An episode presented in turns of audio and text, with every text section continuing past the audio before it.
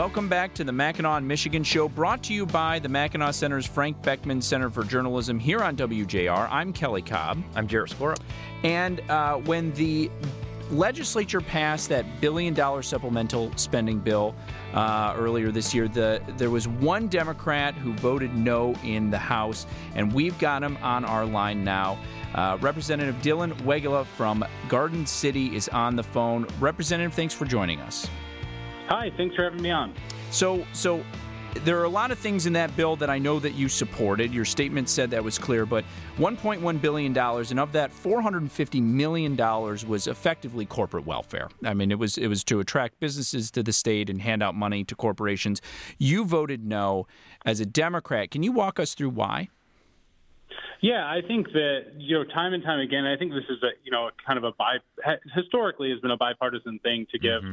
Uh, incentives to corporations. I personally yeah. believe uh, this is just is not an effective way to inspire job growth, and I think you can kind of see that on both sides of the aisle. You know, I personally believe there are many better investments we could make in schools, roads, water infrastructure, et cetera. Plus, uh, you know, in recent years, we've seen these policies are just not having the intended outcomes uh, that we desire. Mm-hmm. Yeah. Well, Representative, I can I can tell you work for the Mackinac Center. I've been there for 14 years now, and um, it's an interesting history. We we have been against select incentives for our whole existence. This caused a lot of trouble uh, with the Engler administration back in the '90s, who started the kind of the first major fund of this. Um, you know, we're we're a free market group. You know, generally seen on the right, but we feel like it's a good principled opposition.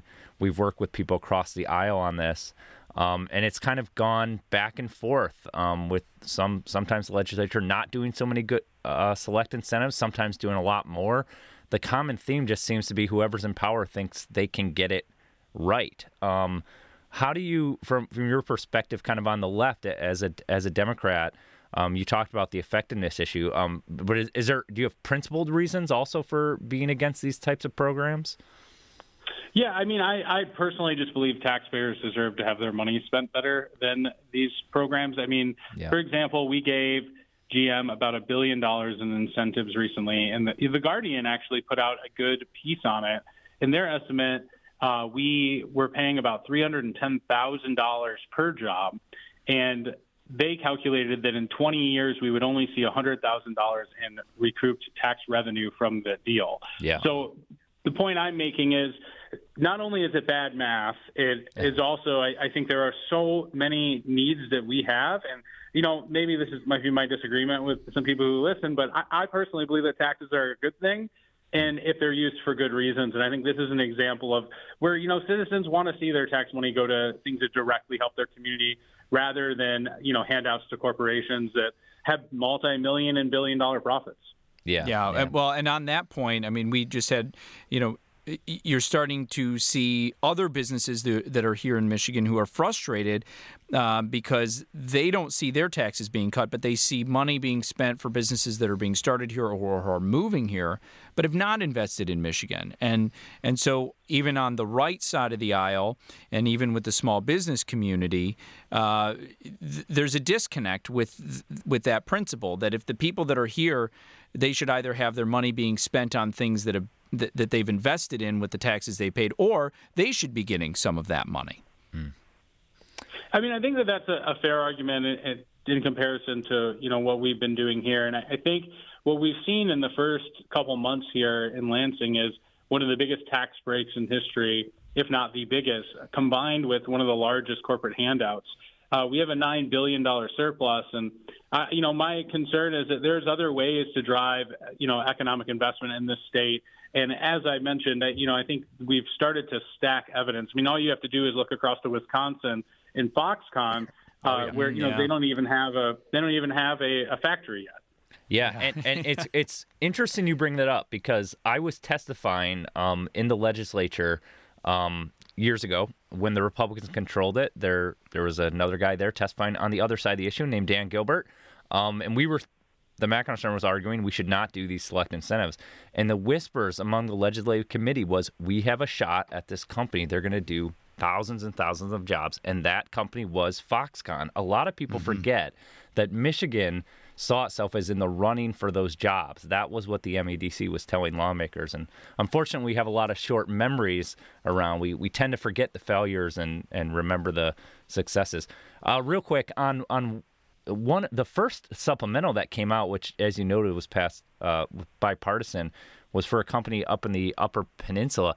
That wasn't even for a job creation. That was to just redo a factory, and you know, God bless them, they they should redo a factory. But was that the two hundred million dollars for the factory that right. burned down or something like that? Uh, it didn't burn down. They're just redoing. Oh, they're just they just need to upgrade the factory okay. facilities, and I I get that. A corporation need to upgrade their facilities.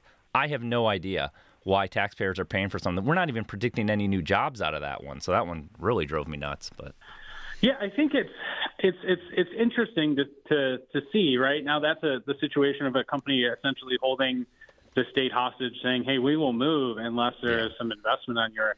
And and what we're doing is is creating a system that creates the highest the highest bidder wins in terms of states, and the cost is only going to go up from here. I think it's it's a dangerous policy that we've continued, and I think it's something that if I'm hoping bipartisan eventually here in the future we can we can stop doing things like this. And I, you know, that was one of the reasons I felt so strongly I needed to to stand up for for what the values of I think true. Most people in Michigan don't think that this is something that we should be doing, but the problem is they just aren't always aware of what's happening. Yeah, and and and we really applaud you for standing up. That is that is incredibly rare for on both sides, Republicans or Democrats. We hope you can find some colleagues and some bipartisan support for this. One of my colleagues, James Hohman, who likes to note that every quarter in Michigan, we create about 200 to 250,000 jobs, and we lose about 200 and 250,000 jobs. When we're lucky, we gain a little more than we lose, but it's an incredible amount of jobs every single couple of months, hundreds of thousands of jobs, and yet we get fixated on here's a thousand jobs, here's 500 jobs. We mm-hmm. need to mm-hmm. put in a lot of this money that, as you know, could be spent better in other ways. Yeah, and I think we've we've invested over 18 billion dollars this way, or um, handed out 18 billion dollars this way in the last you know 30, 40 years, which you know puts us as one of the top states in terms of corporate subsidies. And I think you anyone who lives in Michigan knows we are not a top three economy. Yeah. We're, we're, maybe not even a top 15 economy. And I, I, think if these programs were working, we would see a more tangible benefit in our communities uh, than we're seeing now. Yeah. Yep.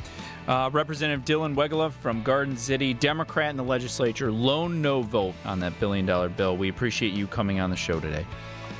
Thank you. Have a great day. Thank you. You too.